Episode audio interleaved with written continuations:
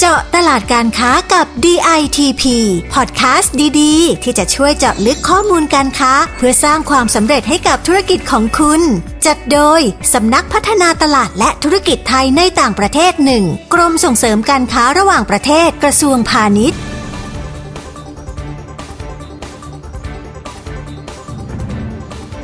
สวัสดีค่ะ กลับมาพบกับพอดแคสต์เจาะตลาดการค้ากับ DITP เช่นเคยนะคะ ทุกวันจันทร์ถึงศุกร์วันนี้ดิฉันเทพสอนหนูนิ่มนักวิชาการพาณิชย์ปฏิบัติการค่ะ EP นี้เราจะพาไปเจาะตลาดอิตาลีที่เขาว่ากันว่า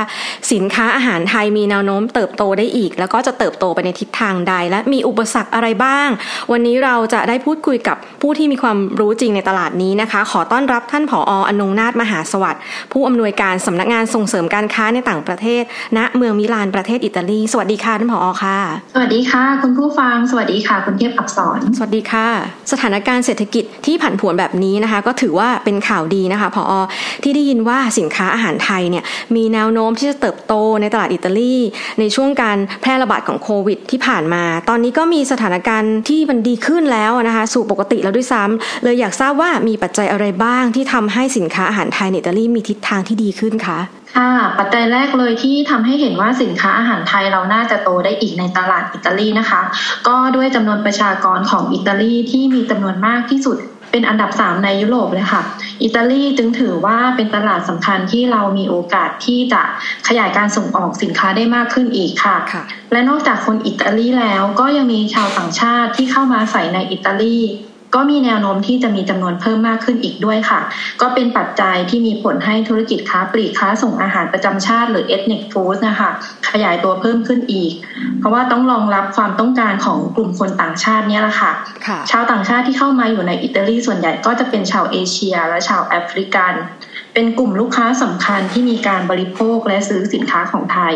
และชาวอิตาเลียนเองเดี๋ยวนี้เขาก็รู้จักสินค้าอาหารไทยมากขึ้นนะคะ และอีกหนึ่งปัจจัยเสริมที่ทำให้สินค้าอาหารไทยมีแนวโน้มเติบโตเพิ่มขึ้นอีก ก็คือจำนวนร้านอาหารเอเชียนะคะ ทั้งร้านจีน ญี่ปุ่น และร้านอาหารไทยที่มีจำนวนเพิ่มขึ้นค่ะ ก็ทำให้มีการส่งออกสินค้าอาหารไทยเข้ามาในอิตาลีมากขึ้นค่ะ ค่ะ แล้วการที่มีผู้บริโภคจำนวนมากทั้งชาวอิตาเลียนเอง แล้วก็ชาวต่างชาติที่อาศัยอยู่ในอิตาลีนะคะทำให้มีความต้องการสินค้าอาหารปริมาณมากขึ้นคราวนี้แนวโน้มสินค้าอาหารไทยในอิตาลีน่าจะขยายตัวเพิ่มมากขึ้นได้อีกนะคะ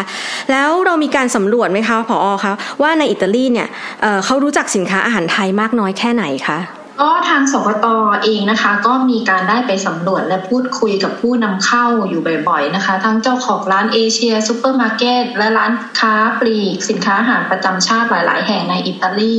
ก็พบว่าชาวอิตาเลียนรู้จักสินค้าอาหารไทยมากขึ้นค่ะ มีลูกค้ามาหาซื้อสินค้าต่างๆ จากร้านเอเชียซูเปอร์มาร์เก็ตเพิ่มมากขึ้นด้วย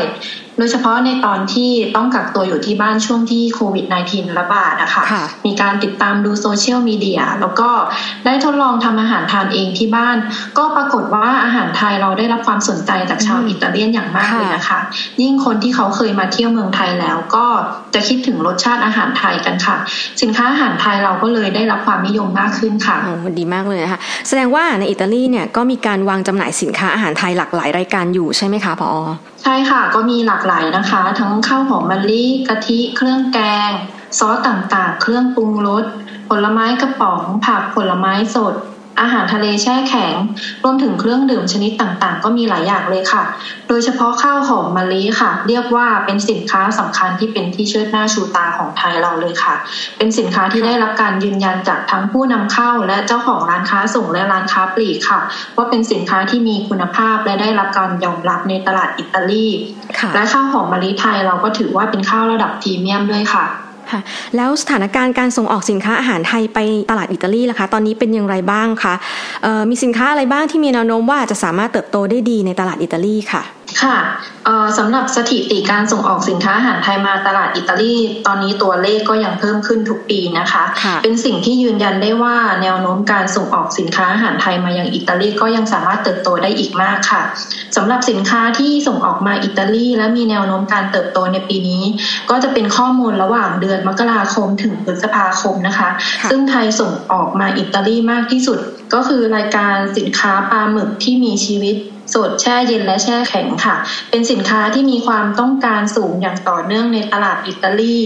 มีมูลค่าส่งออกถึง 47.19 ล้านเหรียญสหรัฐค่ะ และความต้องการสินค้าก็น่าจะยังเพิ่มขึ้นอีกค่ะ โดยเฉพาะในช่วงเทศกาลเฉลิมฉลองที่ครอบครัวชาวอิตาเลียน เขาจะนิยมทำเมนูอาหารทะเลฉลองกันค่ะ สินค้าอาหารทะเลก็จะขายดิบขายดีกันเลยละค่ะในช่วงนั้นค่ะ แล้วนอกจากนี้สินค้าอื่นที่มีแนวโน้มจะเติบโตได้ดีในอิตาลีอะคะมีอย่างอื่นอีกบ้างไหมคะ ค่ะ ก็จะเป็นสินค้าผลไม้กระป๋องและแปรรูปนะคะ ตอนนี้ชาวอิตาเลียนเองเขาก็เริ่มนิยมทานผลไม้กระป๋องกันมากขึ้น เพราะว่า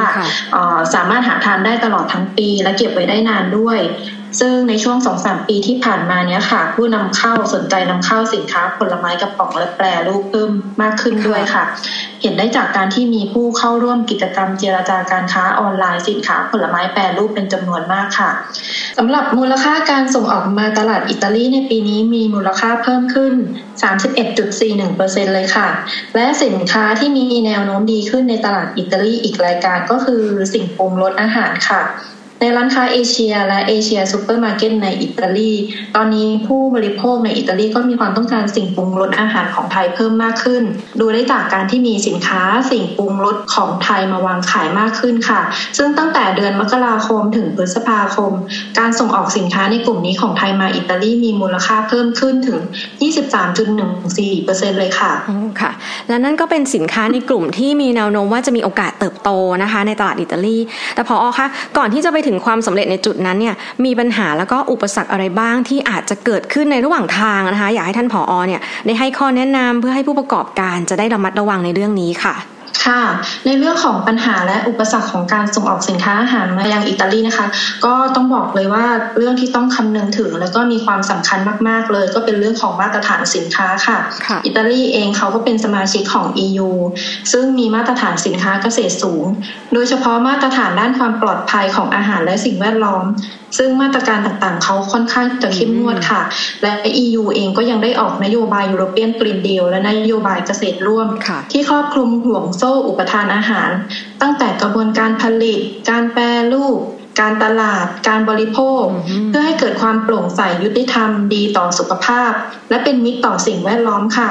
สินค้าที่จะส่งมาขายใน EU เองก็ต้องได้มาตรฐานตามที่ EU เขากำหนดค่ะ ต้องศึกษารายละเอียดเพื่อพัฒนาสินค้าเราให้ได้ตามมาตรฐานนะคะ และที่จะต้องระวังอีกเรื่องก็คือความไม่แน่นอนด้านเศรษฐกิจภายในประเทศค่ะ โดยเฉพาะตอนนี้อัตราเงินเฟ้อในอิตาลีที่มีการขยายตัวเพิ่มขึ้นอย่างมาก อาจจะส่งผลให้กำลังซื้อของผู้บริโภคลดลงซึ่งก็จะมีผลต่อการเลือกซื้อสินค้า ผู้บริโภคอาจจะเลือกซื้อสินค้าที่ผลิตในประเทศ มากกว่าที่จะซื้อสินค้าที่นำเข้าจากต่างประเทศนะคะ ค่ะส่วนอีกปัญหาก็คือการขาดแคลนตู้คอนเทนเนอร์และการปรับขึ้นราคาค่าขนส่งทางเรือระหว่างเอเชียยุโรปค่ะ เรื่องนี้เองก็ทำให้ผู้นำเข้าสินค้าไทยต้องรับภาระเพิ่มขึ้น อาจจะมีการปรับขึ้นราคาสินค้าไทยที่วางจำหน่ายในอิตาลีและถ้าผู้นำเข้าเขารับภาระไม่ไหวอะค่ะ ก็อาจจะหันไปสั่งสินค้าจากประเทศอื่นที่ต้นทุนต่ำกว่า ปัญหาเรื่องการส่งมอบสินค้าล่าช้าก็สำคัญนะคะ เรื่องนี้ เพราะว่าสินค้าอาหารที่มีอายุการบริโภคสั้น ถ้าส่งมอบล่าช้าสินค้าก็อาจจะเกิดความเสียหายได้ค่ะค่ะ จริงๆมีหลายเรื่องเลยนะคะ ที่เป็นจะบอกเป็นอุปสรรคแต่ก็จริงๆเรียกว่าเป็นข้อควรระวังดีกว่านะคะ ว่าอย่างนั้นผู้ประกอบการไทยเนี่ยก็ต้องระวังมากขึ้นนะคะ ว่าจะส่งสินค้าไปอิตาลีเนี่ยทั้งเรื่องของมาตรฐานสินค้า ปัญหาเศรษฐกิจภายในประเทศ การขนส่งสินค้า ยังไงก็ต้องศึกษารายละเอียดต่างๆ ให้ดีก่อนนะคะพออคะแล้วถ้าเป็นผู้ประกอบการที่มีศักยภาพสามารถจัดการกับปัญหาอุปสรรคต่างๆ ได้เนี่ยมีความพร้อมที่จะส่งออกสินค้าไปอิตาลีแล้วด้วยเนี่ยภาพรวมโอกาสของผู้ประกอบการไทยในการส่งออกสินค้าอาหารไทย ไปยังตลาดอิตาลีในตอนนี้สถานการณ์เป็นยังไงบ้างคะ ค่ะ ไทยเราเองนะคะก็ต้องถือว่าเป็นผู้ผลิตและส่งออกสินค้าอาหารที่สำคัญในตลาดยุโรปเลยนะคะ ดังนั้นในสถานการณ์การค้าในอิตาลีตอนนี้หลังจากที่มีการแพร่ระบาดของโควิด -19 ซึ่งก็กำลังค่อยๆ กลับสู่สภาวะปกติแล้วค่ะก็ทำให้ความต้องการสินค้าอาหารภายในประเทศมีการขยายตัวเพิ่มขึ้นแบบก้าวกระโดดเลยค่ะ แต่ว่าการผลิตสินค้าในประเทศก็ยังคงไม่เพียงพอกับความต้องการที่เพิ่มขึ้นอย่างรวดเร็วค่ะ ดังนั้นอิตาลีเขาจึงต้องนำเข้าสินค้าจากต่างประเทศเพิ่มมากขึ้นค่ะ โดยเฉพาะสินค้าอาหารทะเลแช่เย็นแช่แข็ง ซึ่งเป็นสินค้าส่งออกที่สำคัญของไทยในตลาดอิตาลีอยู่แล้ว นี่จึงถือเป็นโอกาสที่เราจะขยายตลาดสินค้าอาหารในอิตาลีได้มากขึ้นค่ะ ซึ่งทางสกตอเองก็อยากให้ผู้ประกอบการไทยให้ความสำคัญกับกฎระเบียบมาตรฐานด้านสินค้าเกษตรและอาหารที่ส่งออกมาอิตาลีค่ะ รวมถึงตลาด EU ด้วยนะคะ และการที่จำนวนชาวต่างชาติในอิตาลีมีเพิ่มมากขึ้นเนี่ยก็จะมีร้านอาหารไทย และร้านอาหารเอเชียเปิดเพิ่มขึ้นมากตามไปด้วย ความต้องการสินค้าอาหารไทยก็เพิ่มมากขึ้นด้วย ก็อย่างที่แนะนำไปแล้วนะคะว่า มีสินค้าหลายรายการที่เป็นที่ต้องการในตลาดอิตาลีตอนนี้ ก็เป็นโอกาสที่สินค้าอาหารไทยจะมีการเติบโตได้ในตลาดอิตาลีแน่นอนค่ะ ค่ะแล้วพออคัสทราบมาว่าทางสคตมิลานเองเนี่ยก็มีแผนจัดกิจกรรมที่ส่งเสริมสินค้าไทยในตลาดอิตาลีอยู่เยอะเลยใช่ไหมคะก็เลยอยากจะให้พออเนี่ยช่วยแชร์นิดนึงเผื่อมีผู้ที่สนใจเนี่ยนะคะที่จะเข้าไปร่วมกิจกรรมต่างๆ ในอิตาลีค่ะ ค่ะตอนนี้ทางสคต.มิลานก็มีกิจกรรมเพื่อส่งเสริมการค้าให้กับผู้ประกอบการไทยและสินค้าอาหารไทยอยู่หลายกิจกรรมเลยนะคะ ไม่ว่าจะเป็นออนไลน์ business matching กับผู้เจรจาธุรกิจออนไลน์นะคะ การนำคณะผู้แทนการค้าเข้าร่วมงานแสดงสินค้าอาหาร THAIFEX Anuga Asia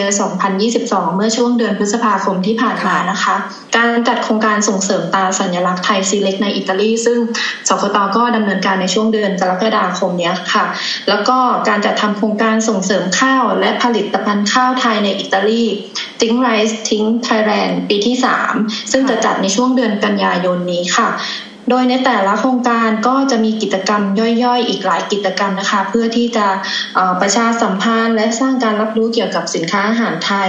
รวมทั้งช่วยส่งเสริมและกระตุ้นการตลาดเพื่อเปิดโอกาสให้สินค้าไทยในตลาดอิตาลีด้วยค่ะค่ะ คุณผู้ฟังคะวันนี้เราก็เต็มอิ่มกับเเรื่องราวดีๆ ข้อมูลเกี่ยวกับแนวโน้มสินค้าอาหารไทยในอิตาลี กับพวกเราแบบเจาะลึกกันเลยนะคะทำให้ได้เห็นว่ายังมีช่องทางการค้าในอิตาลี ที่สินค้าไทยเรายังสามารถเข้าไปเจาะตลาดได้อีกนะคะ วันนี้ต้องขอขอบคุณผออนงนาถมหาสวัสดิ์นะคะ ผู้อำนวยการสำนักงานส่งเสริมการค้าในต่างประเทศณเมืองมิลานที่มาร่วมพูดคุยกับเราในวันนี้นะคะ ยินดีค่ะ ค่ะ ถ้าคุณผู้ฟังเนี่ยต้องการข้อมูลการค้าอื่นๆ เพิ่มเติมก็ยังสามารถเข้าไปดูได้ที่เว็บไซต์ของเรานะคะที่ www.ditp.go.th หรือที่ www.ditp-overseas.com ซึ่งสามารถจะโทรมาทางสายด่วนของเราด้วยก็ได้นะคะ 1169 ซึ่งมีทีมงานพร้อมที่จะช่วยตอบคำถามนะคะ ยังไงฟังรายการจบแล้วก็ฝากติดตามกดไลค์กดแชร์ให้ด้วยนะคะ วันนี้เราสองคนต้องลาไปก่อนพบกันใหม่ใน EP หน้านะคะ สวัสดีค่ะ สวัสดีค่ะค่ะ เจาะตลาดการค้ากับ DITP ติดตามข้อมูล ข่าวสาร และกิจกรรมดีๆ เพิ่มเติมได้ที่ www.ditp.go.th หรือสายด่วน 1169